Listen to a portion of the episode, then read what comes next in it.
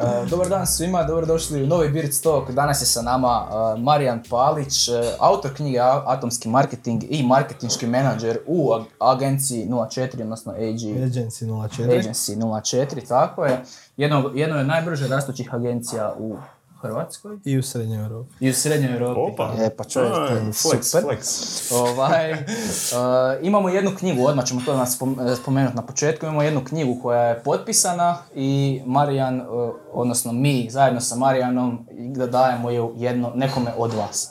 Dakle, dajemo ju uh, nekome, bi- napravit ćemo A, nagradnjača, Nagradnu igru. nagradna igra. na Instagramu morat ćete lajkat nekakav post i eventualno tegat nekog uh, Skontat ćemo još ovo u izradi. ćemo, još je u izradi, ali nije bitno. Uglavnom, jedna knjiga će biti za giveaway, samo da znate. Uh, idemo odmah. I zašto vam je dobro tu knjigu imati? Zato što je u biti najprodavanija knjiga o marketingu u Hrvatskoj ove godine. Eto. U to je 2019. Odlično. Eto, Odlično, to je je odličan pitch za To je- knjigu. Da, da. Uh, htio sam odmah spomenuti čim je knjiga na, na, na pameti, da ne zaboravimo. Ovaj, uh, ima toliko tih primjeraka. Kak, gdje, gdje si našao te sve primjerke? Kako si istraživao za knjigu? Gdje si radio? Uh, ima 84 priče. Knjiga. 84.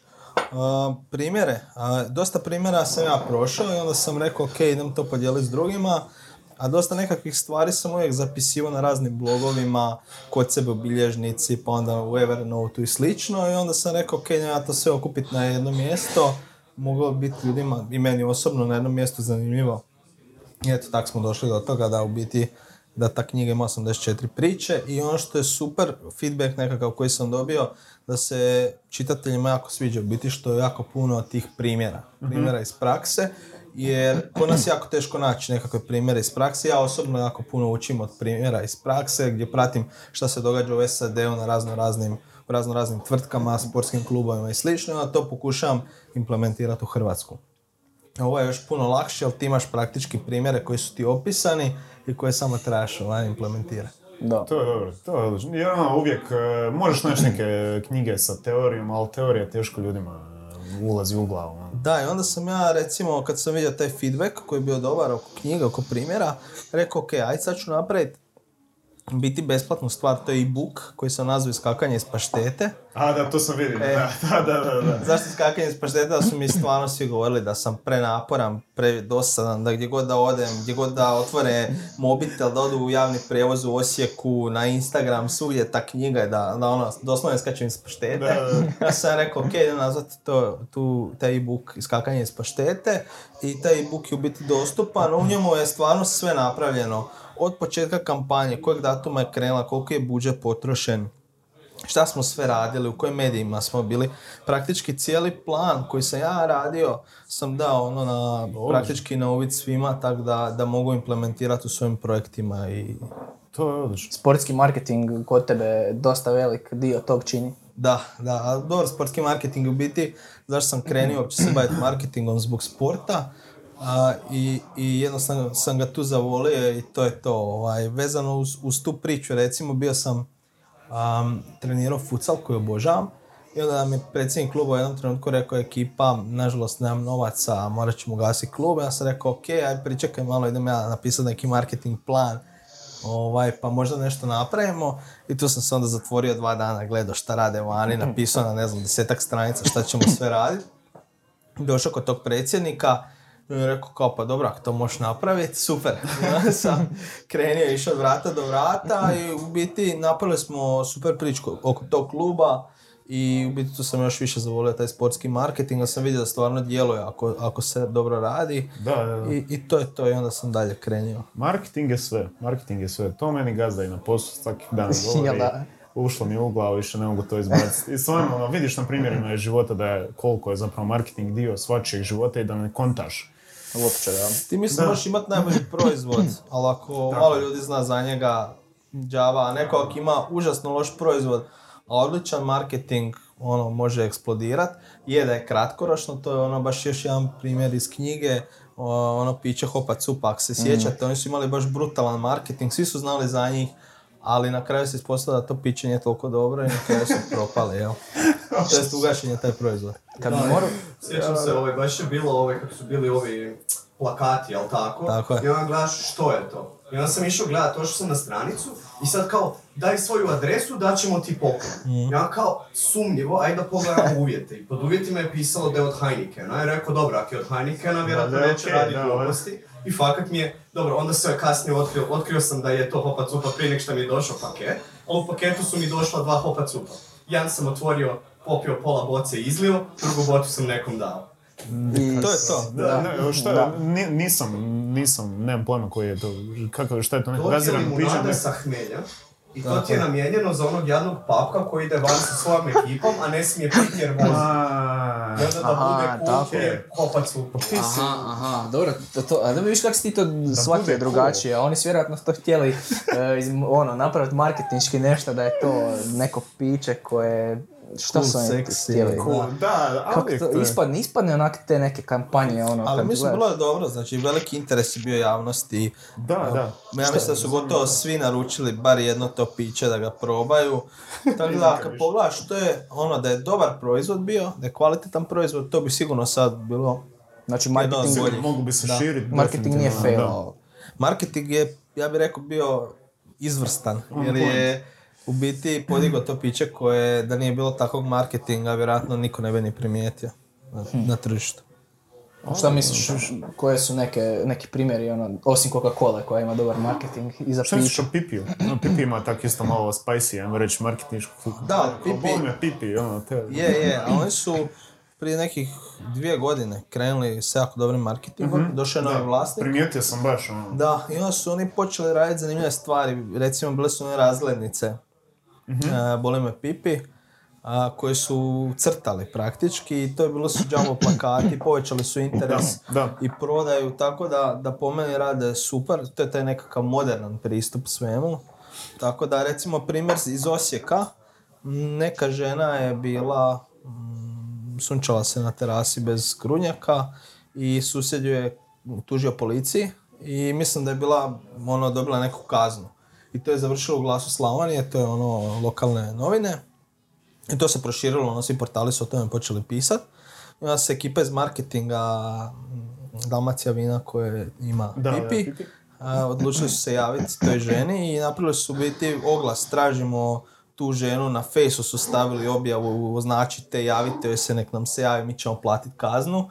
I to je bilo ono top, jer su svi mediji prenijeli, evo Pipi će platiti kaznu. E, I onda je bila ona neka kampanja uh, sunčaj se bez grunjaka i bolite pipi Bolite i tako pipi, nešto. da, onda su čak oblijepili, našli su naravno tu ženu, platili su je kaznu i oblijepili su cijeli tramvaj s tom porukom. U Osijeku koji se vozio čitao. Odlično. To nisam odlično. znao, vidiš, Da, da. Fora. Da, I tako dobro gradiš nekako svoje. Ja, to je, to je real time marketing Da, koji je da, dobro. da. Jako puno se tvrtki boji to napraviti. Marketing menadžera koji su u toj poziciji, jer boje se šta će reći uprava. Ako nešto zeznu, uh, oni mogu snositi posljedice, budu biti otkaz. Da. Ja, ne žele puno riskirati, ok, bolje ćemo mi standardno ići, a ove tvrtke koje rade taj real time marketing dobro, to bude stvarno odlično. Ne znam, Sneakers i, i još njih par je imalo kampanju kad je Luis Suarez ugrizo sad nekog na da, svjetskom da, da. prvenstvu u Brazilu. Onda su odmah napravili, nije prošla ni utakmica, već su bili, kad si gladan nisi svoj jedi Sneakers ili tak nešto je bilo, ovaj, tako da... Da, Stvarno treba, treba odreagirati brzo. Je, treba odreagirati brzo i o tom smo baš pričali nas trojica a, prije podcasta. Kako se zapravo, što je veća firma, nekako sve se to sporo, tromo, tromo je i pričali smo o mimovima koji su htjeli iskoristiti za marketing. Jednostavno ne možeš, e, mimovi i viralne slike, to prolazi jako, jako brzo i onda kad se napokon oni odluče nešto napraviti u tom stilu, to je već stara fora, ono, jel, to je prošlo, nisi zanimljiv, ono, na kraju ti samo bude taj nekakav unutarnji Ali, ali kad, ono, kad si tak malo drugačiji od drugih, ja vam mogu dati primjer, radio sam nedavno analizu um, za predsjedničke izbore što su se održali i u biti jedna, jedna zanimljiva stvar koja, je, koja se dogodila, a vezano uz ovo da je drugačiji, recimo u, ka- u svojoj kampanji je Škoro na dan izborne šutnje, koja nije kažnjiva, ako se nešto je izborna šutnja, objavio razno razne e, objave, recimo bio je film koji se zove Sada ili nikada, i on je rekao i- idem sad gledati s obitelji, preporučam vama taj film Sada ili nikada. Njegov slogan je bio Sad ili nikada i u biti je upućivo ljude. Da, I on je da. objavio dvije do tri, tri, četiri objave na dan šutnje. I šta se dogodilo? Njegovu su objavu, ono čudno je bilo, to niko do sad nije radio. Da. I svi portali su to prenijeli i u biti šta on postigao on je ogromnu vidljivost. Na dan kad nijedan medij ne smije o ničem pisat, o nijednom kandidatu, on je bio jedan od, recimo na indeksu je bio od pet vijesti, najčitanijih četiri su bile o tome kako Škoro krši izbornu šutnju. I njemu je to bila reklama, znači drugačije Kršim. tehnički krši, ali opet je nešto drugačije. Znači, isto koji ovo real time marketing, znači ljudi pokušavaju nešto da se istaknu od drugih. Koliko je Da, to zapravo da. dobro u nekim tim političkim situacijama? Jer ti na neki način sa time čak i motiviraš nekad e, birače od svog protivnika da isto izađu na izbore. Jer gledaš, aha, ono, Da, kad je bilo na fair. indeksu e, u 7 ujutro ono, objavljeno već da je iz- u Mostaru bili redovi. Da, to je Ja motiviralo jako ono- ljude. Da. Da ono, ljudi su sve- se ustali Svi ti nekakvi ono, događaji koji su, se doga- koji su bile objave, pa onda razni SMS-ovi koji se navodno šalju, sve ti je to motiviralo drugu stranu da izađe. Tako da, ali mislim, to teško je to mjeriti, ali sigurno ima utjecaj na, na ljude. Da. To je onak vjerojatno jedna od većih ono, Mislim što se tiče recimo SAD-a, mislim da SAD-a i Britanije, ti nemaš izbornu šutnju preizbornu. Mislim u doba interneta i tih tehnologija teško ti možeš Teško nikom je. zabraniti. Da, da. Mislim, mene su ljudi, maknimo se sad od, od uh, ovih objava na fejsu, mene su ljudi na prošlim izborima zvali, slali mi poruke da idem glasati. Znači, teško ti to možeš spriječiti. Da, da. Da. Mislim, Zato ne znam da li je pametno, ali recimo ankete isto dosta utječu sigurno na, na, na to. Da li bi ankete trebalo zabraniti nekih 30 dana prije izbora ili nešto? A ne znam, mislim, ograničiti svima, je- svima je to zanimljivo pratiti, ali Da, činjenica je da. isto da, da to jako utječe na ljude, na, na to ono, ako vide da njihov kandidat eventualno možda nema toliku potporu, onda možda neće ni izaći ili neće njemu dati glas, misle da nema šanse. U biti da skupiš veću količinu tih ljudi koji to misle, možda bi on ostvario, ostvario jako dobar rezultat. Sad je to opet ovaj... Da, pitanje je. Da. to je ono, balans neka vaga, nešto. Mislim da Mislim da Slovačka ima. sve, to sam htio reći, Slovačkoj su zabranili. Tako da. Mislim, to puno ljudi govori da biti te ankete kreiraju javno mijenje, umjesto da prikazuju. Sad opet teško je to reći, pogotovo sad nakon ovih izbora kad vidiš da su ankete čak dobro prognozirale. Da, čak jako dobro Da, zapravo. pogotovo izlazne, izlazne su bile ono full točne, a ove su čak bile dosta, na dosta dobrom tragu. Jesi očekivao, mislim, radio si analizu za večernji list, jesi očekivao ovakav rezultat e, i kako kak si to predvidio zapravo? Pa da, u biti e, kolega ovaj Antonio Karlović e, i ja smo ti odlučili prije samih izbora napraviti nešto niko drugi ne radi. Jer postoje te ankete u kojima te ljudi nazovu i onda te pitaju za kog ćeš glasat. Da, da. I onda ti, ono, većina ljudi se boji tu reći pravu istinu, nego kažu ono što ti očekuješ od njih, tipak su članovi neke stranke ili to, onda se boje. Onda oni kažu što ti želiš čuti. Onda nam je to izgledalo malo nepouzdano. Smo mi rekli, ok, gdje se ljudi ponašaju prirodno kako god na internetu. Ajmo mi testirat a, sedam alata koje koristimo ljudi, ono, koji su besplatni. Idemo testirati kako se ljudi ponašaju na internetu. Staviti nekakve koeficijente za svaki po nekakvoj vrijednosti i te rezultate. I onda smo prognozirali za prvi krug, tu smo se malo zeznuli, nismo točno prognozirali, ali smo shvatili u biti koje, koji elementi u toj analizi nisu dobri bili, koji su bili eventualno bolji. I onda smo za drugi krug posložili kako mislimo da, da treba biti i pogodili smo praktički u postotak da će Milanović dobiti izbore. Mada sam ja bio skeptičan oko toga, iskreno nisam očekivao ovako, Da. ali ono kad se pokazalo, onak bilo nam je super, evo. Da, Pogodili uspjeli smo, da. da. A sad pitanje je ono, sad to treba na sljedećim nekakvim izborima raditi i Evo. vidjet hoćemo li pogoditi ili je ovo bilo slučajno. Parlamentarni se bliže. Imat će priliku za retesting nekakav. Da, Kad su? da. u- 9. 10. 11. tako, mjesecu. da. Tako nešto, da. Ali bit će svakako, kažem, zanimljivo meni je to, ja mislim da digital najviše pokazuje, jel ti kad surfaš ti onak surfaš šta ti misliš, gdje ti misliš da je dobro ići, klikaš na ono što misliš da, Da. te zanima. Znači, ne možeš nikak to varat, ko na nekakvim anketama i sličnim stvarima. Da, ne, ne moraš ništa reći, a otprilike će znat šta si i kak misliš i vjerojatno koga ćeš. Da, mi smo Možeš gledali ra- Google. Trends, gledali smo Google oglase, gledali smo Mhm. broj spominjanja preko recimo Media Toolkita, Mhm. a, ko se koliko puta spominjao, pa smo onda gledali ko se negativno, koliko spominje pozitivno. I onda smo to sve praktički spojili i dobili taj rezultat. Odlično, odlično. Digital. Koliko je prednost e, kad imaš cijelu tu metriku ispred sebe, koliko, koliko je to zapravo bolje u odnosu na nekakav tradicionalni marketing gdje ne možeš odrediti koliko ti je ljudi vidjelo. Ono, koliko ti ljudi vidjelo billboard ili A, plakat? a mislim, Da, recimo. pričamo sad o tvrtkama. Mhm. Ok, a, što se tiče tvrtki, to ti sve ovisi o veličini tvrtke. Ti ako si neki veliki trgovački lanac ili banka ili osiguravajuće društvo, ti imaš ogromne budžete za marketing i ti to možeš pucat na televizije bez ikakvih problema i bilo gdje i to ono ti neš puno osjetiti. Ali ti ako si neka manja tvrtka, neka tvrtka koja ipak hoće uštediti na budžetu, trošiti na nešto drugo, a ipak nešto uložiti u marketing, onda ti je digital ono top. Je, je. Jel ti preko digitala praktički možeš točno mjeriti, to je i na predavanjima ove godine, točno možeš mjeriti, recimo dok sam radio u Kotrulji poslovnoj školi, koja je najjača poslovna škola u jugoistočnoj Europi u deseti država, i ovaj, vodio sam marketing, onda smo ti mi gledali preko digitala. Ono, ukinuli smo praktički offline i išli smo sve na digital i pratili smo uh, što, kako ljudi, išli smo tipa na 5-6 portala u Hrvatskoj, na Google oglase, na Facebook, na Instagram i imali smo točno ono tracking kodove i točno smo znali koliko ljudi nam je došlo s Face-a, koliko smo potrošili na Face, koliko nam to po osobi košta i tak smo portale, isto onda smo vidjeli da neki portal nam košta klik 2500 kuna, Da, a nekom da. portalu 200 kuna. I ok, aha, znači tu se nećemo oglašati. I praktički ti imaš feedback za sljedeću godinu. Ono što se super isto pokazalo, budući da smo radili u Bugarskoj i Rumunjskoj. Mi smo vam radili ono, a, ta kampanja je prošla super u Hrvatskoj, u Srbiji, u, u Sloveniji, u Austriji. Ok, vjerojatno će tako proći u Bugarskoj i Rumunjskoj. Mi smo tamo išli, ali tamo je totalno drugačije.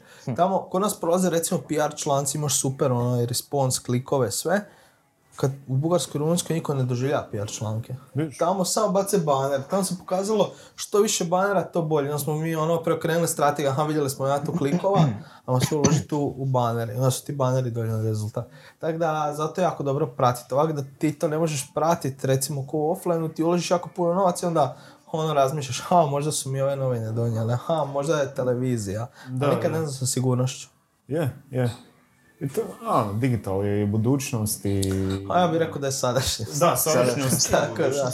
Da, Ali da. nekakav offline marketing opet u, neko, u, cool. neku, u nekom vidu letaka možda ili nekakav gerila marketing ili nešto tako. Ja sam ti za letke, ono... Ništa. Znači, letak ti uzmem od osobe koja dijeli letke samo zato što znam da ta osoba mora sve podijeliti.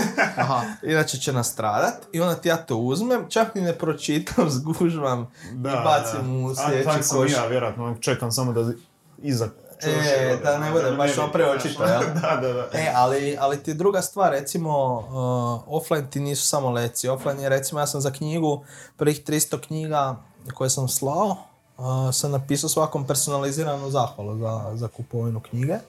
I ono, doslovno sam pisao, ne znam, Marko, hvala ti na kupnji, javi feedback ručno. Uh, I to sam stavio, to sam do 3-4 ujutro pisao, ono 2-3 dana. I mi smo to poslali. I onda ti imaš feedback koji je fenomenalan. Ljudi na Instagramu objavljuju sliku knjige kak im je došla i to pismo ističu, wow, super. I onda oni to šeraju i onda to njihovi prijatelji vide, onda se oni zainteresiraju i slično. Da. Znači imaš ti puno boljih offline stvari od, od recimo letaka samo. Uh, aviokarte koje isto spominjem u, u knjizi su super primjer. Oni su uzeli stare napuštene zgrade, To je- dogovorili se s vlasnicima, ofarbali u bijelo, stavili svoj onaj logo koji je jednostavan aviokarte HR i ti ih vidiš i to je to. To znači, na i je, gore. malo je skuplje, malo je skuplje od recimo ovog pis- pisanja pisma i slično, ali opet kad vidiš usporedbi sa jumbo plakatima, sa televizijom i slično je super stvar. Jer ono, I to se po meni može i nazvat baš ovaj gerila. Da, da. E, to sa pismima, to ono, ljudi osjećaju drugu osobu, znaš, osjećaj tu nekakvu ljudsku prisutnost u svemu tome, nije samo tamo neki pisac koji je iza kulisa nešto Da. napisao, ja sam uzeo njegovu knjigu, nego sad se dobije ručno napisan, vidiš rukopis, osjećaš se posebno, ono, kao on je to Ali ne samo meni. to, nego ti ljudi danas nisu navikli onda dobiješ od nekog nešto, nego većinom kad ti dobiješ tak nekakve stvari, to ti bude ono napisano, isprintano. Mm. Znaš da je to, niko nije ručno pisao, niko ti se nije ni posvetio, ono ti si jedan od tih Da, da, ti si- imena koje je povukao kompjuter, isprintalo ti se i bok. da, da. A ovako ipak ono ljudi, aha, stvarno bi neko izdvojio vremena, napisao moje ime, napisao mi je nešto. Mm. Da. Opet je ono druga priča. To je to, da. to je to. I opet to, se vraćamo na ono da trebaš biti drugačiji da bi bio bolji. Da, da.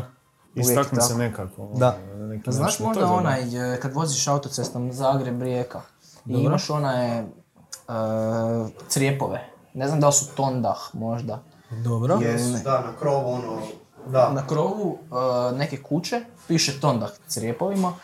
I, ali ta kućica je ono ništa, ono malo ronula nikako. Šta misliš kad bi ta kuća bila neka moderna, da li bi to davalo bolju sliku o brendu nego ova kućica koja je... Pa ko zna, možda ljudi bi gledali više kuću nego gore crijepa. možda isto, Posebna da. slika, onako ruma, stari ali- kuća, ali ali da. da. Da, da. Da. Tako da, ne znam, moguće je bilo ovaj... Baš sam, baš sam da. razmišljao, da, o tome. Da, Pa li mislim to- i na izlasku Slučkog, ja mislim da imate nekakve mm, ne znam kako bi to nazvao, nekakva vozila koja drže nekakve natpise, nekakve ekrane, reklamne isto. Isto su tak nešto napravili, tako da ne znam o kom se radi, to mi je onako prošlo sa glavom, tako da. Ima razno raznih načina koji možete privući pažnju, tako da. Odlično, odlično. Istina, treba biti kreativan u tom smislu. Je, je. Da, šta Da, ti ljudi misle da je marketing nek dosadno i je to nešto, ono, ali zapravo to je jako kreativno zanimanje i Da. moraš dosta proučavati. Dosta moraš poručavati ljude. Da, i, da, baš to. Evo recimo kad sam počinjao sa prodajom knjige i to ti je bilo dosta zanimljivo jer ono, ja sam ulagao svoje novce u knjigu i onda ono, ne mogu isprintati puno više knjiga nego što ću ih prodat. Opet da se mene pita, a meni je to top knjiga, najbolja Da, knjiga da, i ja ću to sigurno prodat. A opet moraš testirati tržište. Onda sam prvo slao ljudima ovaj, koji su, ajmo reći, neki autoriteti. Tražio sam njihovo mišljenje, ali ono iskreno što misle. I nakon toga što sam napravio? Napravio sam uh, landing page na kojem je bila cijena 99 kuna, inače knjiga 149 bila. Stavili smo 99 kuna, prekrižili 149, na- samo u ovom periodu, recimo do puštanja u prodaju, je 99. To ti je, ono, išli smo vidjeti koliko će ljudi naručiti, tako, Da, da. pre-sale.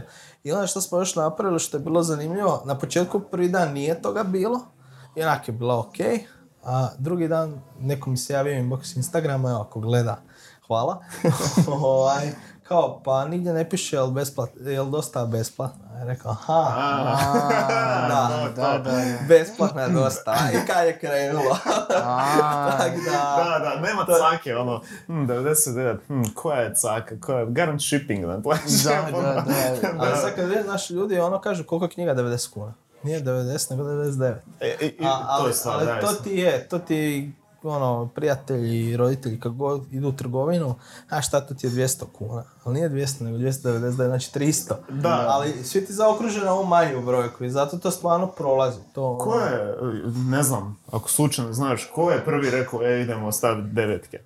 E, ne, ne znam, iskreno. To je genijalan čovjek, koji god, neki psiholog jako dobar. I ono, stvarno ti je, vidiš prvu brojku, aha, okej, točka 99. Da. Ono, 99.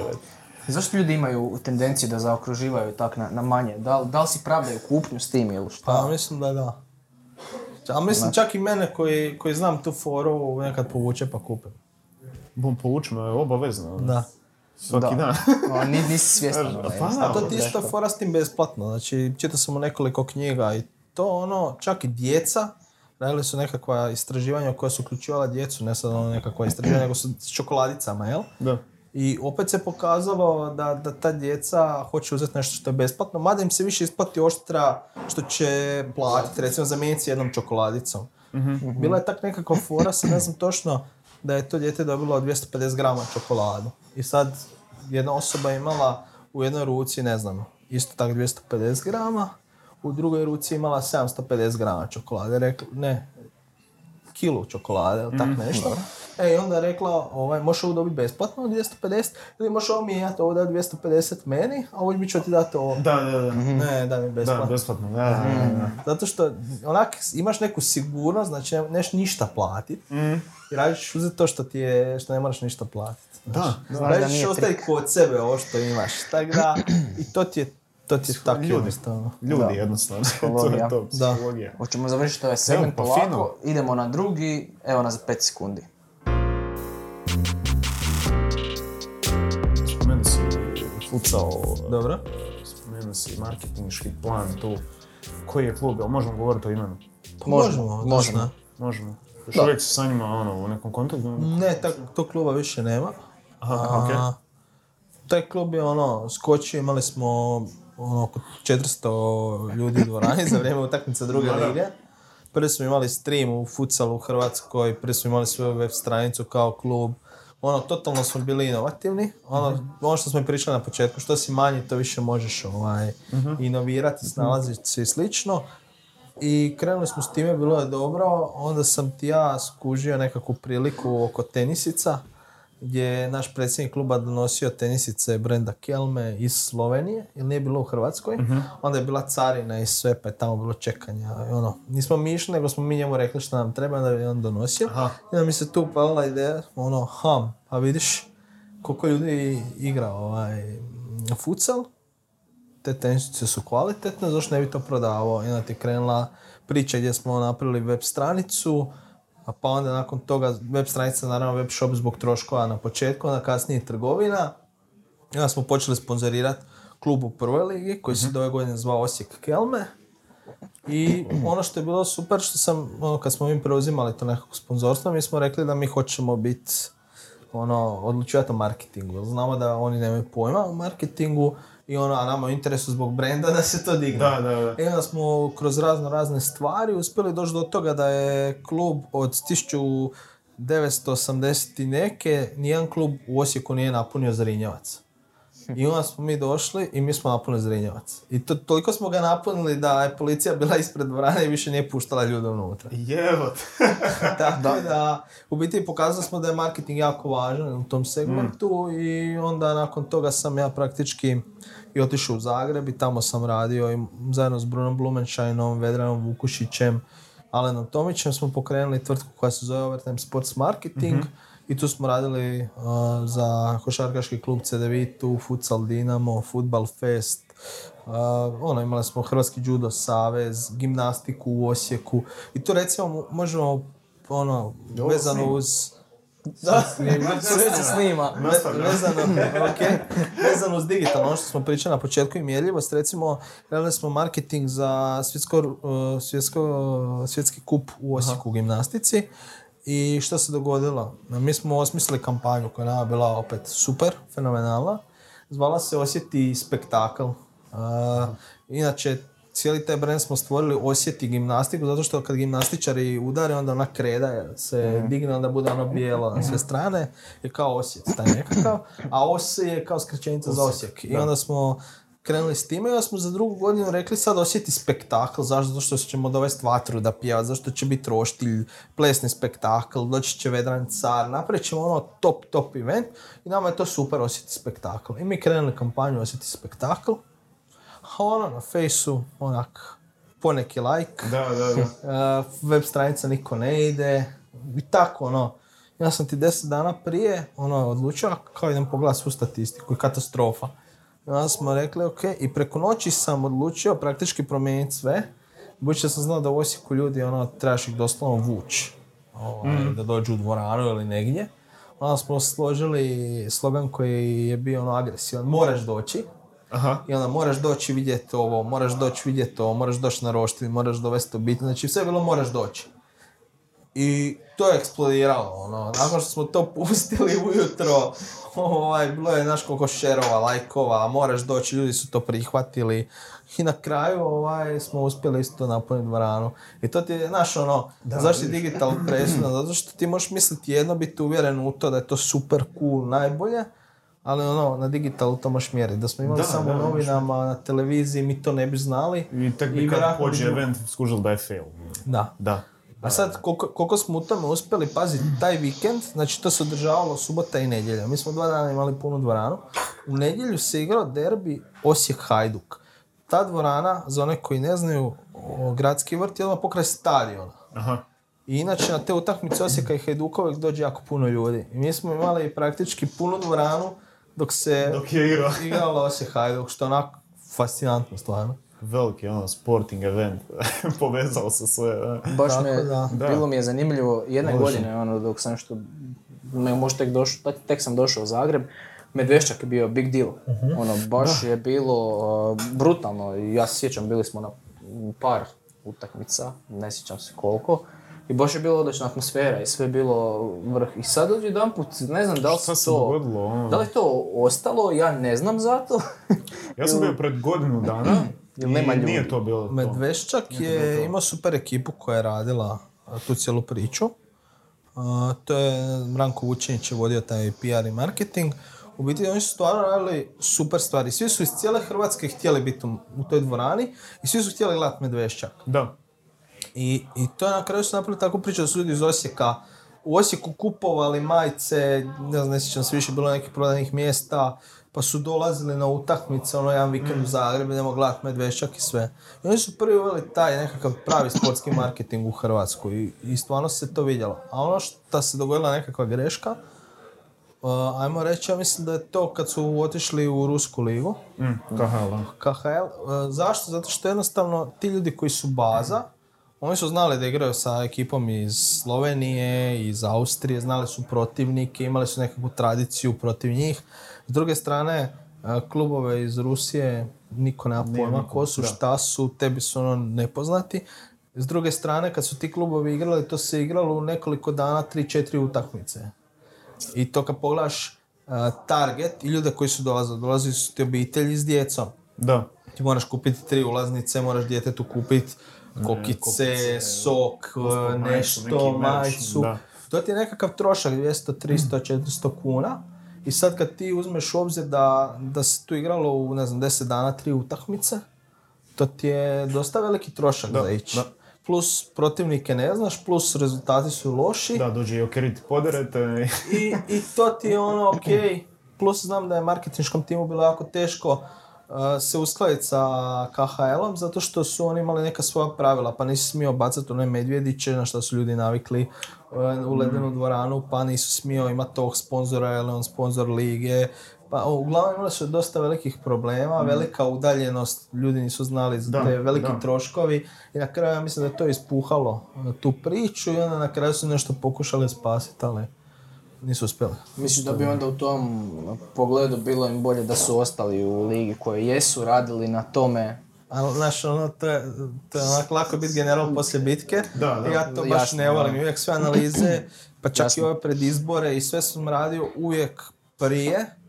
Jer lako je biti pametan nakon što se to dogodi. Sad, možda je to bilo ključno zbog nekih drugih razloga koje mi ne znamo, a na kraju je rezultiralo time da tak, to kluba praktički više nema. Da, uvijek bi više i bolje. I ono, KHL, mislim, ko do NHL, KHL je najjača liga na svijetu, znaš. Misliš, ukazala ti se prilika da igraš s velikima, Sa poboljšat ćeš tim. najvećima, da. Ima tu dosta faktora koje ono, A ne mislim, vidiš uopće. realno, da, da se ukaže prilika, e, hoćeš ti u KHL, evo to, naravno da hoću, naj, druga najveća liga na svijetu, idemo igrat tamo, ono, to je Da. odlična prilika.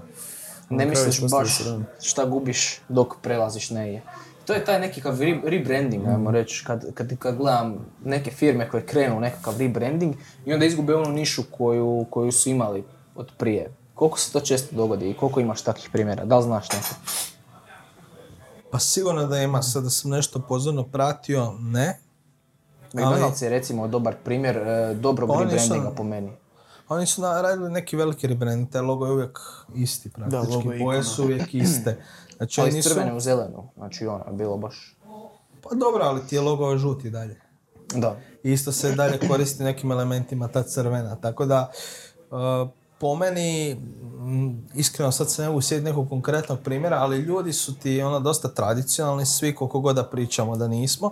I svi smo navikli uvijek raditi iste stvari. Da. Zato nam je jako teško izaći iz komfortne zone. Svi volimo uvijek isto, isti ono ritual ustajanja, isti kafić, isti proizvodi i slično. I sad ono, ići konkretno nešto promijeniti, to, to nekad bude ono, Pa često, pa ono prva stvar koju vidiš, e, neko redizajnira logo, Ja mogu s, novi logo odmah je negativno. Ja, bez veze, pre stari je bio bolji.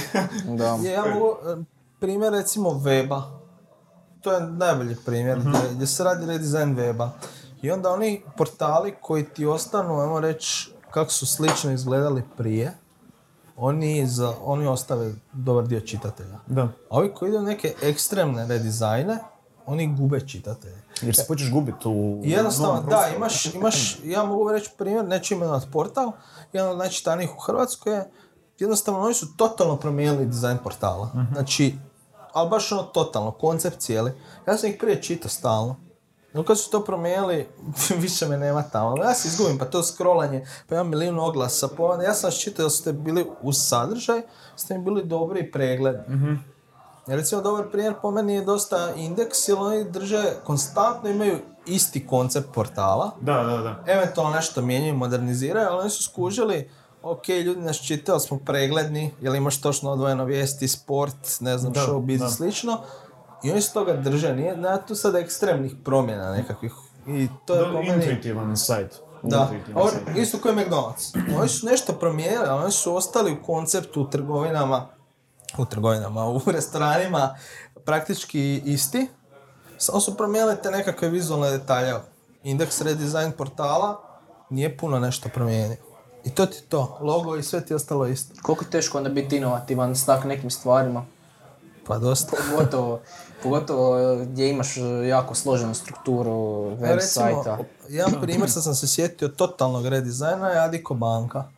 Koja je bila Hypo banka, ali oni su htjeli napraviti totalni redizajn da izbrišu sve one negativne, Negativne stvari, stvari, da. i da ih ljudi više ne povezuju s time. E, I uspjeli su. Zato ti je dobar taj kompletan redizajn, Da, da. promjena brandinga, ono ako hoćeš ljude totalno odvojiti i više ih ne podsjećati na to. Opet ono, taj rebranding, znaš ono, e, bitno je prevazići to, meni se ovo ne sviđa, ili meni se ovo sviđa. Postoje razlozi zašto se rade te neke stvari. A to ćeš čitavo vrijeme imati ono Da. ljudi koji ti, ja sam susretao, mene je to najiritantnije iskreno od svega, kad ti ljudi dođu i kažu samo, e meni se ovo ne sviđa. To, to mi na... I onda ja pitam, ok, ajmo sad reci, zašto no. ti se to ne sviđa? Hm, a ne sviđa mi se. Pa dobro, ali moraš imati neki razlog, znaš, ono, ne mogu ja sad mijenjati stranicu cijelu zato što se tebi ne sviđa, zato što ne znam zašto. Da. Da, da, da, to je, to je najgori ja, i onda ja toj osobi kažem, ali ja ti znam zašto sam ja to promijenio. Zato što to, to, testirali smo, imali smo toliko prijava ovdje, sad imamo toliko ovdje, imali smo to. Aj mi sad ti dajte neke argumente. Da, koji je argument protiv toga, da. Hoš- A ne mogu ja prilagođavati zato što se to tebi sviđa, pa ti nisi target. Da, Znaš, da. tako da... Brand je osoba, brand je ono... A i to ti je dosta pro- problematično sa vlasnicima, sa direktorima nekad komunicirati, što oni gledaju svog kuta gledišta, šta se njima sviđa. I onda ti je problematično kad ti njima pokušaš reći, ali vaši kupci razmišljaju ovako, oni hoće to. Znači, ne možemo se držati ovog. I onda Da. tu problem, će oni pristat, neće pristat. Je li lakše sa većim ili manjim raditi? Pa ja nisam radio s puno velikih, tako da, da meni je uvijek sa manjim, a, fleksibilnijima, a, puno bolje raditi, zanimljivije. Evo, mogu reći primjer, sad dotakli smo se weba, malo manjih recimo medija, ja radim trenutno s kolegom Matom Rajićem, a, consulting sa super ekipom iz Lidera, Aha, to je da. poslovni tjednik. da, da, da. A, I sad mi smo došli tamo i mene oduševilo što su oni stvarno bili otvoreni na, na sve naše prijedloge, ideje. a, i, ovaj, I ono što je rezultiralo, na kraju smo i promijenili taj web i cijelu tu priču i, i kad smo došli, recimo ti je bilo 99.000 unika mjesečno, ovaj, a sad baš izašlo prije neki dan a, na Geniusu imaju 244.000 mjesečno, što znači da se vidi rast, vidi, se, vidi se razlika, mislim da će rast i dalje.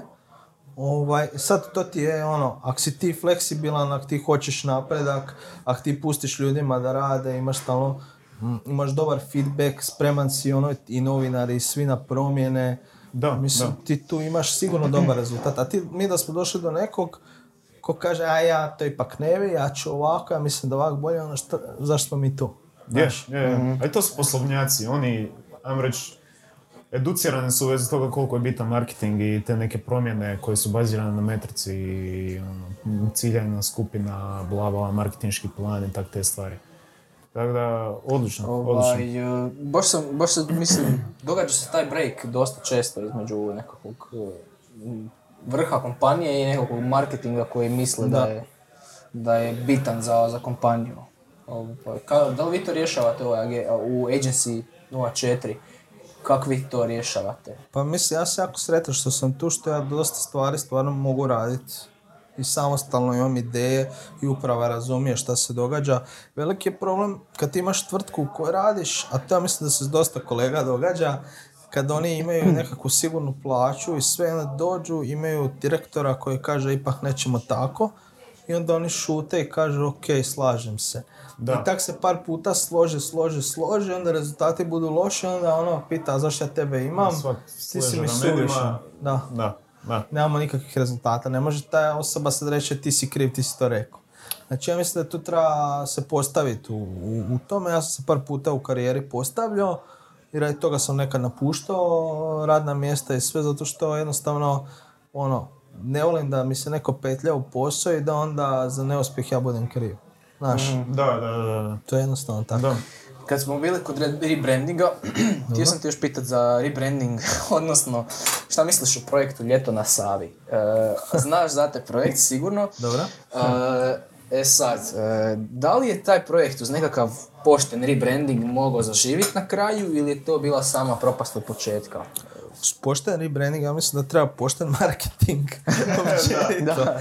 Jer, jer praktički niko nije znao za to i znali su ljudi eh, iz medija po negativnim napisima. I onda čim ti imaš odmah na početku neke negativne napise, odmah ti da uzimaš taj negativni gard i teško ćeš više doći do toga. Tako da mislim da su to oni jako kiksali, sad ne znam, iskreno nisam pratio toliko taj sadržaj.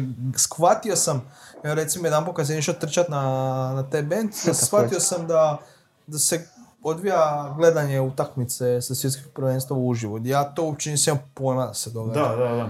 Znaš, te nekakve stvari niko nije komunicirao, ti to nigdje nisi mogao vidjeti. Bili su neki plakati, bila je nekakva stranica koja je, ono, na kraju ljudi su se rugali s tom stranicom što objavljuju. pa je, iskreno, Je, bili je, su ono, je, ja sam da isto se dobro sam malo- sjećam, onaj DJ neki koji kao usvira, jel?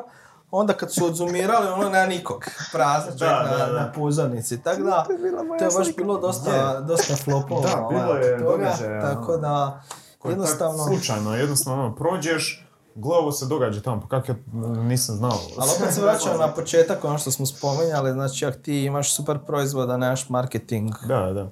Da, da, me, Mislim premda... da ograđujem se ja oko toga da je bio Jasno. super proizvod, jer ne znam šta, je, šta Jasno. se događalo. Da, ja sam bio samo jednu večer, bio neki jazz ensemble i ono, baš imao si još da si na probi. Onak, ima tu 20 ljudi koji su različiti na tom ogromnom području, ono, ono, tu sjedi jedan čovjek, pet metara od tebe je drugi čovjek, svi onak gledaju to, tamo momci razvaljuju, sviraju, a Viš šta je meni bilo zanimljivo? Kad sam živio baš u studentskom domu na Savi, preko ljeta sam bio na Savi i ovaj, trčao sam nasipom i kontam se DJ ono, roka, Roka, i sve to super. da. I u domu si imao, u domu na Savi si imao, pa ne bi sad rekao koja brojka, ali ja rekao sigurno jedno 600-700 sportaša mladih, jer su bile tamo igre na Savi i svi su išli preko, preko puta u klub. Niko nije išao ovaj, na ljeto na Savi. Ono, baš je, tu, mislim da su mogli ono... Mislim na otvorenom, party na otvorenom. Parti na otvorenom, doneseš cugu, kužiš, e, jedino malo komarci jesu problem bili. Dobro, ali mislim ono, da nije to problem, ali niko nije znao. Mislim, Da. kažem, saznali su tek naknadno negativno, onda kad ti je već ono negativno, pa neće biti jedna budala koja će ići tamo, Da. znaš, ono, ti, ti se oslažeš sto filmova u glavi Da, da, i to ti je jednostavno debakl. Kad ti prva informacija neka negativna, to ti je. Da. Da, To je to, propast. a znači nekakav uz pošten rebranding, osmišljavanje, moglo se možda nešto napraviti na Savi, A mislim, premda ima moglo se puno samo boljih ti mjesta. to, znaš, ono, koliko je to isplativo da ti sve to ravnaš, gradiš tamo, i onda ti prođe mjesec dana i tamo ti poplavi sap, pa sad nemaš Da. ništa. Pa sad opet sljedeće godine sve iz Da. početka radiš. Da. Bolje da Je. nađeš neki prostor pa te novce uložiš u marketing i u izvođače i ne znam ja, pa onda priučiš ljude. znam. Trosmajer je meni bio zanimljiv gore, ono, i šetalište je preko ljeta, to mi je bilo Aha. super. E, da, i gore su, da, da, da, gore je odlično. Mislim, kad usporediš sa to ljeto na Savi, usporedi sa Adventom u Zagrebu. Advent u Zagrebu je priča koja se složila, koja se marketinški jako puno ono, ispričala, oglašavalo se, koliko sam čuo, prema van, i u Hrvatskoj jako puno ljudi iz cijele Hrvatske ti hoće doći na to i slično. Sad usporediti marketing za to ljeto na Savi, Da, da. Međutim, Dobro, ništa, da ne duljimo, ovaj, imamo nekoliko još eh, tema o kojima smo mislili pričat. Nešto sam htio, da, da, da, sad mi je palo na pamet. Malo prije smo spominjali Medvešćak, pa sam naletio na jedan članak koji se pričao, koji se pisao o Snapchatu u sportskom marketingu. Aha. I tu se spomenuo da je Medvešćak e, prvi, recimo tu kod nas, e, počeo se s tim koristiti, pa eto, možeš malo o tome, o tome pričati. Pa mislim, bi taj Snapchat, inače kad smo mi bili u Overtime, smo ti napisali a, prvu knjigu o Snapchatu u sportu i tu e-knjigu kao smo prodavali i znači tu knjigu su te kupili iz Arsenala iz Evertona prije nego što su oni počeli raditi Snapchat pa su ovaj tražili tu literaturu i slično. A gle, Snapchat je bio ono, ono velika nepoznanica, niko nije imao pojma kako to funkcionira, šta je to. I onda su stvarno hrabri trebali biti da, da krenu s time. Mm, Medvešak je tu među prvima, mislim, krenio i, a gle, to ti je, ono, tu se možeš pohvaliti da si ti krenuo s tim alatom prvi i to je super. Ko sad što ima TikTok. Znači, ko krene, super, ali ko, ko će ti garantirati da će to biti živo sljedećih godinu dana u Hrvatskoj? Znaš, Da, i da. to ti je super za PR potez, kao mi smo prvi ovdje, odlično, a šta dalje, znaš. Jel TikTok navodno će u šestom mjesecu Instagram uvesti sve ove feature što ima TikTok? A da, Tako da, da opet će Instagram vjerojatno Apsolutno, dominirat, opet, vjerujem. jer gledaj, zašto bi ti išao sa TikTok i gradio poseban community, sve kad ti ovdje imaš 10, 15, 20 tisuća ljudi na Instagramu, Da. imaš iste opcije. Fu, znači Instagram bi ih mogao opet Velikani opet, pojesti. Da, to je navodno su pustili neku vez do šestom mjesecu ide update i da će to biti ono svega, pa vidjet ćemo. Wow. Koliko će to onda, ovo baš što smo pričali, rebranding, da li će ljudi tražiti nešto novo ili će ostati na Instagramu, da li će Ja, tu ti se to dogodilo sa Instagram. Kako sve te društvene mreže funkcioniraju? Svi su ti bili na mlađa ekipa na Faceu, kad je Face krenio. Ja sam među prvima, mislim, bio na Faceu i to je bilo ono cool, prijatelji su ti, imaš nekakve opcije. Stranice, Sve. ono. E, onda ti kreće lagano. Svi dolaze, pa ti dolaze oglasi, pa ti smanjuje doseg, pa ti dolaze roditelji, bake. E, onda ti se otvori Instagram, koji nema oglasa, koji je sve mlađa ekipa, zanimljiv. Svi idu u Instagram. Šta se onda događa? Opet, oglasi, dolaze sve stariji, naš roditelji, bake, ovi i oni. Ok, i onda su ti ljudi počeli bježati na taj Snapchat. I počeli su graditi community. Izgradili su se oni u Engleskoj, u SAD-u, u Australiji. Ali tipa mi ovdje koji smo krenuli prvi sa Snapchatom, mi smo dodavali ljude koje mi ne znamo, jer nisi imao ono dodaj prijatelja, morao si naći nekog pa točnim usernameom i slično. I onda sam ja tu imao, ne znam, ja objavim taj story na Snapchatu, pogleda ga, ne znam, 50 ljudi koji ja nemam pojma ko su. Da, da, da. A s druge strane imaš Instagram gdje imaš ono tisuću ljudi, od toga ti i 500 vidi odmah. I zašto bi se onda trudio na Snapchatu i onda kad je, mislim, trudio bi se i dalje tamo da Instagram to nije uveo. A kad je Instagram to uveo, oni su sasjekli Snapchat i oni su tu ono napravili taj rebranding, oni su recimo promijenili logotip i izgled i sve. I jednostavno su se mladi tu zadržali. Sad su ti opet mladi počeli tražiti TikTok. Većina tih srednjoškolaca, pogotovo ti na TikToku, daju odličan doseg, nema oglasa. Znači sve da, ista da, sve priča. ista priča, sve. E, i šta se događa? Sad Instagram kaže, ok, mi ćemo to pustiti u šestom mjesecu. Sad, jel ti se isplatiš na TikTok? Ne znam. Znaš, isplati se Da. kako funkcionira, ja imam TikTok, gledao sam, kreirao sam dva videa, čisto da vidim kako to izgleda. Doseg je super, sve je super, ali ako će to Instagram uvesti, mislim da će Instagram opet presjeći, pogotovo u tim nekim državama koje su tek sad otkrile TikTok, kao što je, mislim, Hrvatska, tako da... Da, da. Zanimljivo. Ne, baš. Treba razmisliti o TikTok strategiji. Da. a, Ja sam Me, čak po meni je da TikTok i Instagram na steroidima, eto samo. Instagram na Da. steroidima. A dobro, uvijek treba vjerovati sportašu na steroidima, on je uvijek jači, valjda. Tako bi trebalo bar biti. A, ništa, idemo završiti ovaj segment, pa idemo na Da, ovo je bio treći. drugi segment, nismo ga najavili. Ali evo, drugi Nismo je ga prošao. najavili, da, ali prošlo je sam tako.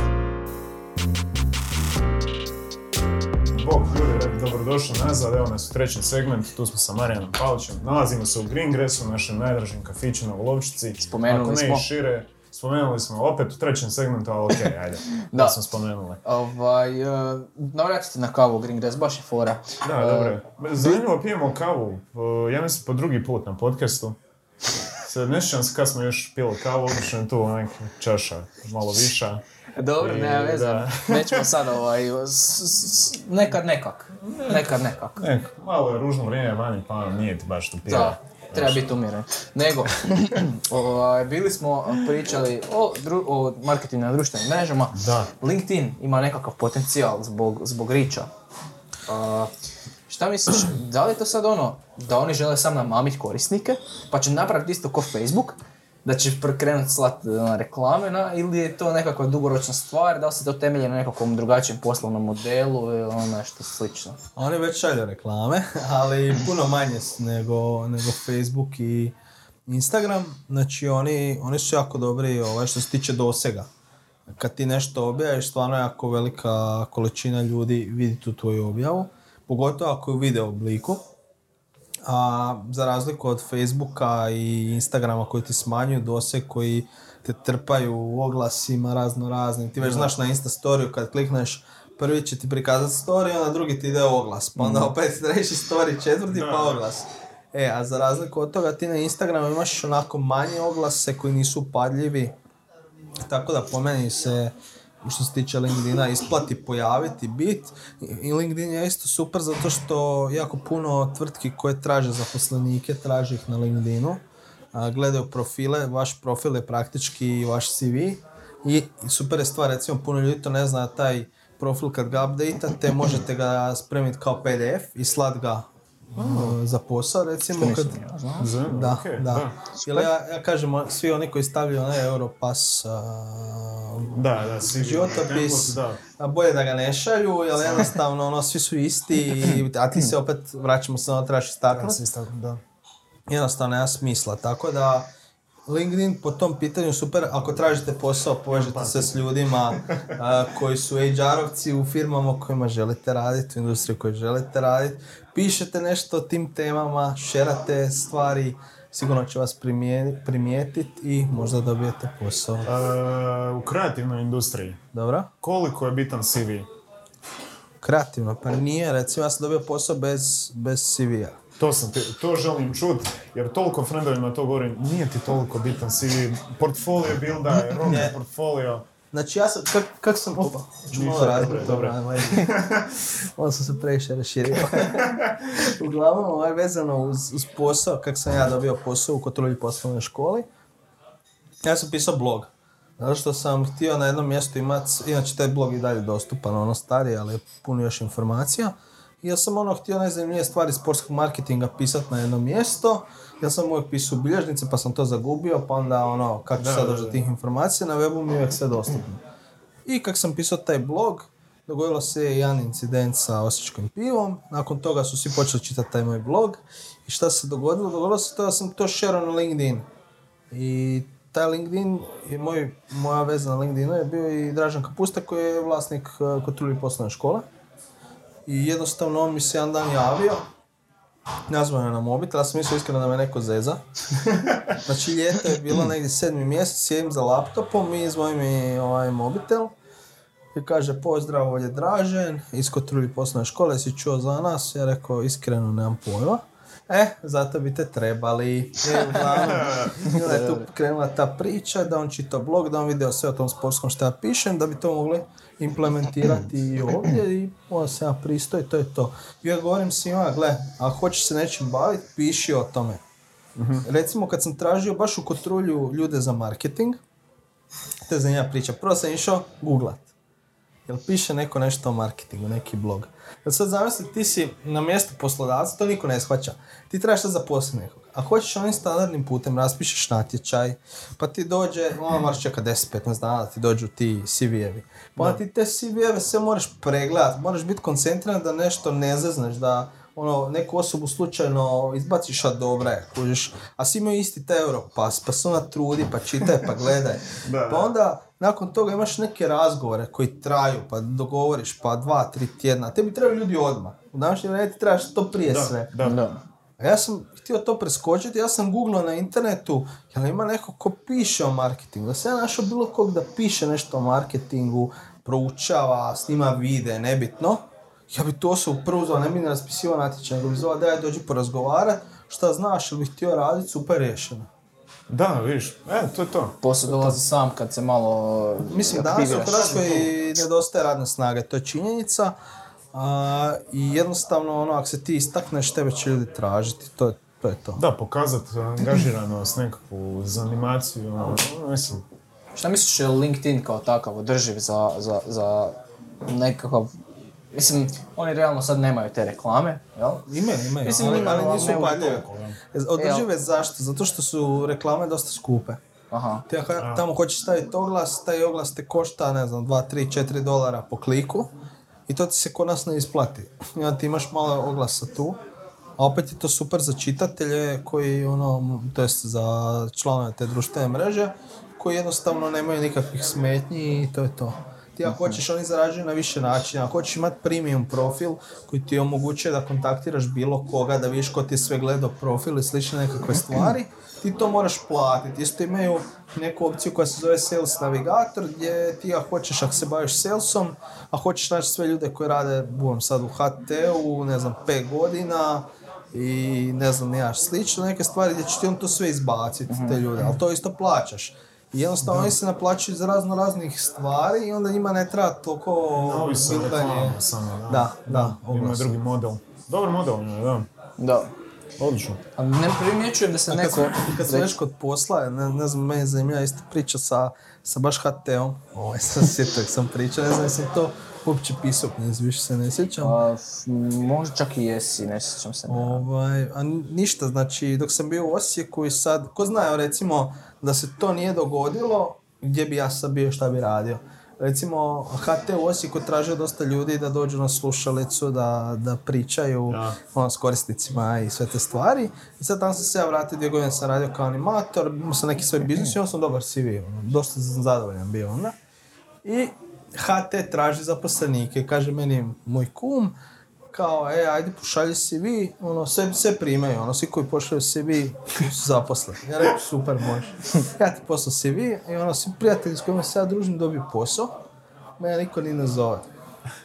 I praktički tak sam ja otišao taj futsal i cijelu tu priču došao kod Trulji u Zagreb, da bi meni onda zvonio telefon kao bi ti htio doći raditi u HT. E, E, uglavnom, to ti je ono, to je ono što sam ispomenuo recimo za te Europass CV, jednostavno ti možeš previdjeti nekoga, su svi jednaki, znaš, ako se ne istakneš, možda neku osobu koja je dobra, ono, slučajno izbaciš, a nije to kraj svijeta, ono, većina ti bude ono u depri žešće, a možda to dobro na kraju ispadne. Kažem, sam ja ušao u HT tad, ko zna gdje bi sad bio i šta bi radio. Možda bi se još uvijek javljao na telefon i... A moguće, sve moguće. A to će se automatizirati tijekom vremena, ja vjerujem, pa već imamo nekakve botove koji komuniciraju s ljudima i jako, jako su dobri i efektivni u tome. Šta misliš koliko ta automatizacija će utjecati na marketing i na nekakve procese koji se događaju, recimo komunikacija s kupcima i takve stvari? Koliko je to zapravo bitno za, za to? Mislim, automatizacija je jako važna i automatizacija e, ti omogućuje bolju komunikaciju s korisnicima. Isto recimo i nekakav sales bolji i slično. Recimo ja koristim MailChimp. Sad ti imam nekakvu foru kad ljudi naruče knjigu, automatski imaš opciju na MailChimpu da tim ljudima koji naruče knjigu ide mail. I sad ti možeš odabrati šta hoćeš. Ja sam stavio tipa da im ode mail da dok čekaju knjigu pročitaju e-book iskakanje iz paštete. Znači oni su dobili opet ne, nešto. Ovi koji skinu iskakanje iz paštete dobiju tipa, e, jeste pročitali možda knjigu nakon određenih par dana. da. A, isto tako, recimo, ta baš Adiko banka ti je imala na stranici chat botove gdje ono piše dobro došli, što želite, kredit minus račun, ti odabereš kredit, pa te onda oni pitaju, aha, ok, koliki bi kredit vi željeli, bam, pa te onda odvede tu, pa te, to kad bi vam bila kamata, pa ovo, pa ono, ti kaže ok, i sad bi to sve trebali završiti u poslovnici, kad vam odgovara ponuditi vrijeme, ti odabereš koja vam je najbliža poslovnica, ti pokaže, jel vam to odgovara, super, koliko su oni riješili problema s time? Ti ne moraš ništa čitat, ljudi hoće sve danas u 1, 2, 3 klika i vozi Da, da, Koliko je. to zapravo- Servira ti zapravo ono što ti treba. Da. znaš, Koliko Informacija. to zapravo na neki način, ha, ne bih rekao zaglupljujuće, već u smislu da lju- ljudi sve manje i manje razmišljaju o tom šta trebaju i sve više i više neka tehnologija to radi za tebe. Je. Znaš ono, Gle, meni se više ne da iskreno zvati taksi, naručivati hranu i slično na način da ih nazovem. Nego mi je vrlo jednostavno to na mobitelu napraviti i sve te usluge kad vidiš ti idu na to. Što jednostavnije riješi i bok. I onda ti ostane više vremena za da radiš ono što ti zapravo želiš ili hoćeš.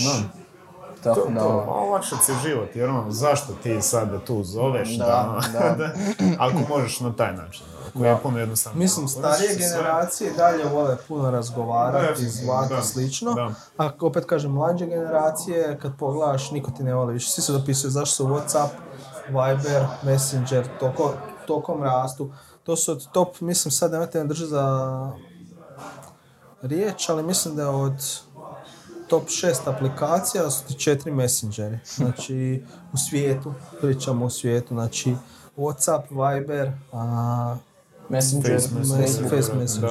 Da, da. i još možda neki. I kineski, jedan.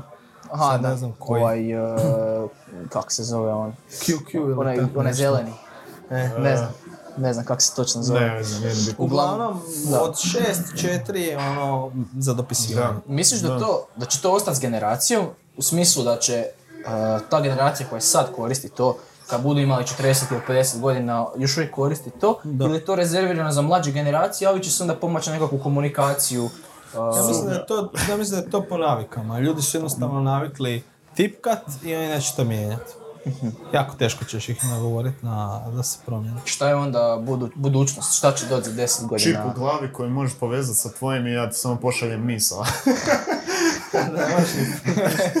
pa ću čak, čak i ne bi bila. Ovaj. A ono što, e, što svi Petra. kažu da je budućnost, to je voice. A, to je recimo Alexa i slične stvari gdje ćeš ti jednostavno preko toga reći "E, Alexa, naruči mi pizzu. I onda oni koji budu platili Alexi, pizzerije neke ili sad pričamo o tome, ko bude odmah prvi, on će ti naručiti iz te pizzerije. Da, će na da. tome zarađivati. Tako da, Kaže, imaš akciju u Dominosu. Recimo, stvari. da, da, da. Aha. Tako da, da svi govore da je to sad nekakva budućnost, onda isključuje tipkanje, onda se ne moraš ni mučiti tipkanjem, nego samo kažeš e Alexa i, riješeno. A što se tiče dopisivanja, mislim da je to... Ne, Mislim, ne vidim. I ne dopisuje se više toliko, čak počinju i snimat, što je meni dosta onak, ne mogu se baš naviknuti iskreno, Ni ja, ni ja, da, da mi je neko da mi neko snimi sad poruku i pošalje. Sad teško Dobro. mi je sad kad sam negdje to slušam, Pa da ja sad to. poslušam šta si ti meni rekao. Da, najjednostavnije ono, imaš tekst, pročitaš ga, a ovo moraš načulit uho ili imat slušalice i onda ti sluša to, onda nisi skužio šta je rekao, jer je ono na nekakvom glasnom mjestu, bučnom, i onda ti tri po četiri puta ponavljaš, ili rekao ovo ili rekao to. Ali isto ono zanimljivo, recimo opet mm, društvena mreža Whatsapp, a mreža je društvena mreža za dopisivanje, a, znači tamo sad imate, šta, nemate oglas. Kontakt. Da, Znači uskoro će krenuti tamo. je, ono je, što smo je, je. pričali, Da, šta se sve događa. Tako da, to će biti dosta zanimljivo vidjeti na koji način a, i, i ono, koliko će ljudi nastaviti koristiti. Mislim, Messenger već testira, ima oglase, jel tako? Da. Tako da, bit će, bit će zanimljivo. Zanimljivo je da sam to čak pričao prije par godina da bi to oni mogli uvesti, da bi to bilo njima super.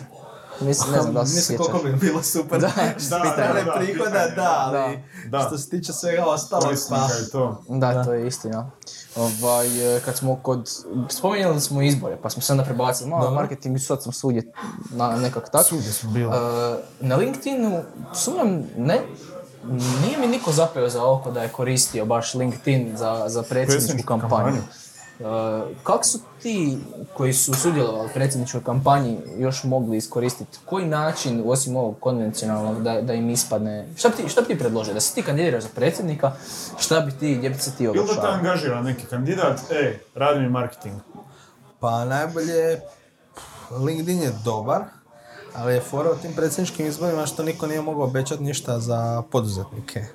A realno oni su najveći target tamo. I onda je pitanje koliko bi to bilo efikasno tamo se oglašavati, trošiti resurse i slično. A sad za parlamentarne izbore definitivno će nekom trebati. Sigurno će kandidati stranke trebati, mada ljudi imaju dosta su odbojni prema strankama, pa će biti zanimljivo čitati komentare. Ali opet je LinkedIn ta poslovna mreža, pa moraš paziti šta pišeš, inače zbog da, posla, zbog je. svega, CV-a i slično. Twitter zna biti isto zezno po tom pitanju. Twitter zato ne koriste za kandidati, jako malo ih eventualno koriste, zato što ono što se dogodilo recimo s Josipovićem, to mi je najdraži primjer, on je, kad je bio ušao u kampanju, on je otvorio Twitter i onda je izabran za predsjednika, i on je ništa napisao na Twitteru, je, e, kampanja za drugi, druge, one sljedeće izbore, e, evo me opet na Twitteru, i onda to je ekipa na Twitteru mrzi, naravno, i onda su ga svi sasjekli, da. tako da jednostavno na Twitteru nemaš tog fejkanja nekakvog, Da. zato je Twitter dosta dobar, ali to je mal, mali broj ljudi, to možda Da. imaš... U Hrvatskoj da, jako. A ja bih rekao možda desetak tisuća, a i puno manje vjerojatno, ljudi koji su aktivni na Twitteru.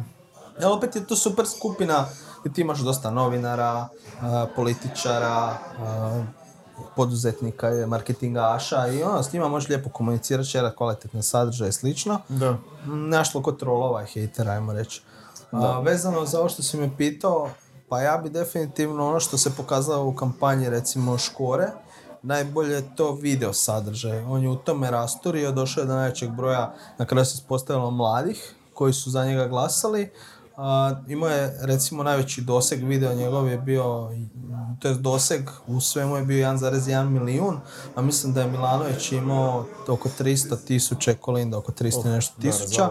Tako da onda možeš vidjeti koliko je, koliko je to dobro. To je samo tjedan dana prije izbora, u tom tjednu biti. Tako da video po meni, jako malo su ga koristili i to da su više koristili, to bi bilo no, za njih dobro. Ono što je zanimljivo da niko nije sad Kolinda i Milanović su prošli, niko nije napravio analizu i rekao, ok, šta u prvom krugu bilo dobro, ajmo to prekopirati. Mm-hmm. su oni nastavili po svom. Da, nastalo isto. I recimo ono što je zanimljivo, Kolinda je na kraju imala u tom tjednu, kad je ključ bio za, za izbore, znači tjedan dana za njih, imala manji broj engagementa nego što ima Škoro koji nije bio u kampanji, nego samo objavio jedan video za kog trebaju ljudi glasat i još je objavio jedan vizual, mislim. To je to, ima veći engagement od nje. Onda znaš koliko je loša kampanja određena na Facebooku, ali imala ona otegotne neke okolnosti, recimo oni su na prošloj, na prošloj kampanji išli buildat taj Facebook, što ono puno ljudi ne shvaća koliko je to glupost u biti. I onda su oni išli pokazati, ne znam, ima koliko 700-800 tisuća a, f- lajkova. A u biti su uzimali ljude iz Indije, Pakistana, ne znam, iz toga.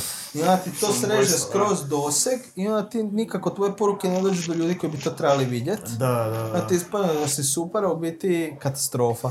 Tako Ono, da, Kupovina. Znaš, to je, ja bi rađe, ono što sam rekao, ja bi rađe imao, ne znam, tisuću ljudi, ali da svi znaju za moj proizvod i da svi vole taj proizvod. Znači ti oni šerat, lajkat sve. Bolje to nego da imaš 800 tisuća, od toga ti 2000 možda zainteresirano. I to je ono, Organic, organic.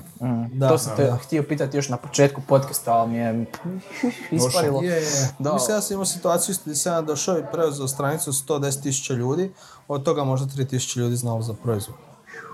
I onda, ono, šta da radim? Pa ništa, ono, moli se da dođe do tih ljudi te poruke i ono, pokušaj nekako prilagoditi objave, znaš, ono, godine, pa gdje žive, pa ovo, pa ono, i onda onak, ali, ali to recimo dosta, dosta bilo znakovito i sama strategija kampanje, mislim gdje je Kolinda pogriješila, to je njen tim koji je radio, ona vjerojatno sigurno nije radila oko toga, je taj segment da ono od 22.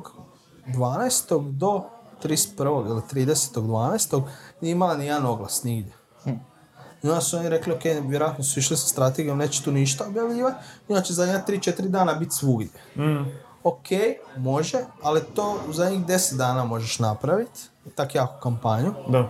Ali sada ćeš ti u 3 dana, da te 7 dana nema nigdje, onda 3 dana da ideš full, jako teško. Misliš da je ona zbog tog rekla da se neće tijekom blagda- blagdana posvetiti politici, da je Pa to ja bio mislim da su nekakav oni PR? potrošili vjerojatno više para u prvom krugu nego što su mislili da su onda morali nekako ili su tak savjetovali, stvarno jako teško to reći. Dok nisi ovaj. u stožeru, dok nisi... Da, tamo. dok ne znaš te nekakve stvari, ali definitivno greška, ono, to, to je jako glupo napraviti. Znači, usred kampanje gdje se ti boriš s još jednim kandidatom, da ti 7 dana nemaš ništa. Da, pogotovo kad si drugi. Da. Da, ono, Mislim, o- ova tri dana su bila vrhunska, jel, stvarno gdje god da si ti otišao, s njene strane, jel, ti si vidio oglase. Znači, svugdje. Ali, Jel misliš da je to možda čak i do njenog e, pa temperamenta? Zam- ono, znam, da, znam da zadnjih par mjeseci nisu baš joj objave na mjestu u smislu da, da privlače ljude. Više ih nekako, ajmo reći, odbijaju. A Nekako, imala neke svoje gafove. Da, Ti mislim, gafovi, to- to je isto zanimljivo, Media Toolkit, to vam je alat koji vam pokazuje ko koliko ovaj, se pokazuje na internetu. Općenito sve, od vijesti, Facebooka, Twittera, svih alata.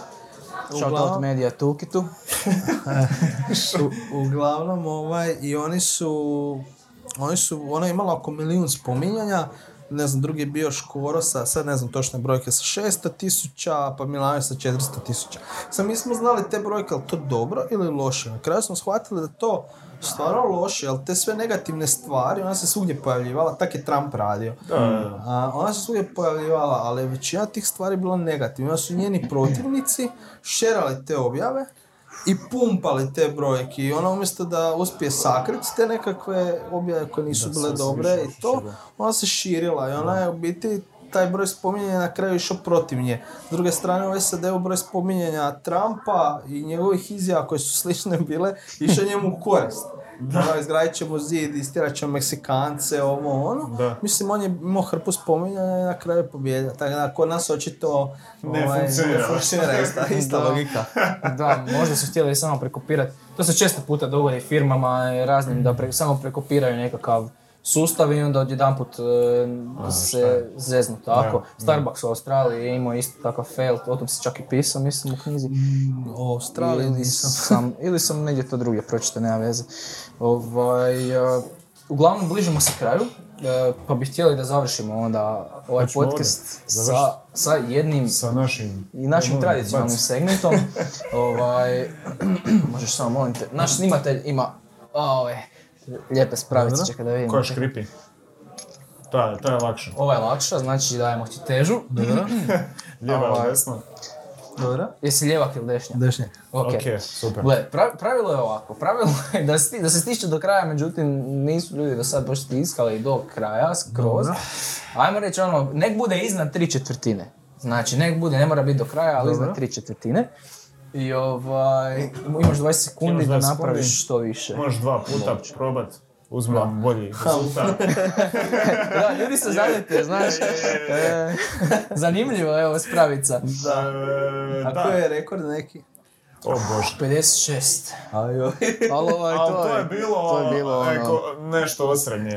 da, da, uglavnom... Ko je to? To je bio, ne, pa- to je bio Igije, ja mislim to bio. Ne, On nije, nije, nije, nije. Još prije je bio, rekao, Još prije, postavljen, nema veze. Dobro. Idemo, idemo onda 20 Ok, sekundi. ja brojim kažem sad kreneš. Može. Tri, četiri, sad. E, to je kvalitetno. To, to, to. 20. 30, 10 sekundi. 40, Opa. Halo. 50, 1, 0, gotovo. 60, 61. O, Eto, imamo novi rekord. kaže, čovjek stisne, kaže, eto. Spustio više, drugi Znači- povrat, to je to. Znači, to je to, nemamo Došao, više. Ven. A, imaš šta za red za kraj možda? Da, ništa, hvala što ste me pozvali po- pozdravljam ekipu koja gleda i one koji prvi put gledaju nek se pretplate. Da će biti sigurno još dobrog sadržaja. Da, ljudi, knjiga, nagradna igra će biti Radimo neka... giveaway, uh, smislit ćemo kako, koje smislit ćemo još šta, kako, ali radimo giveaway. I ovaj, hvala tebi na, to to, na da, dolasku, nadamo se da je ljudima isto bilo zanimljivo, kao što je nama bilo zanimljivo. da, da. Ovaj, I to je to, Tako završna da. riječ. Ne znam. Ljudi, Pozdrav. osta- ostate pozdravljeni. Naravno, hvala našem snimatelju Ivanu Poruskom. I ljudi, vidimo se u idućem Beer Stoku. Živjeli.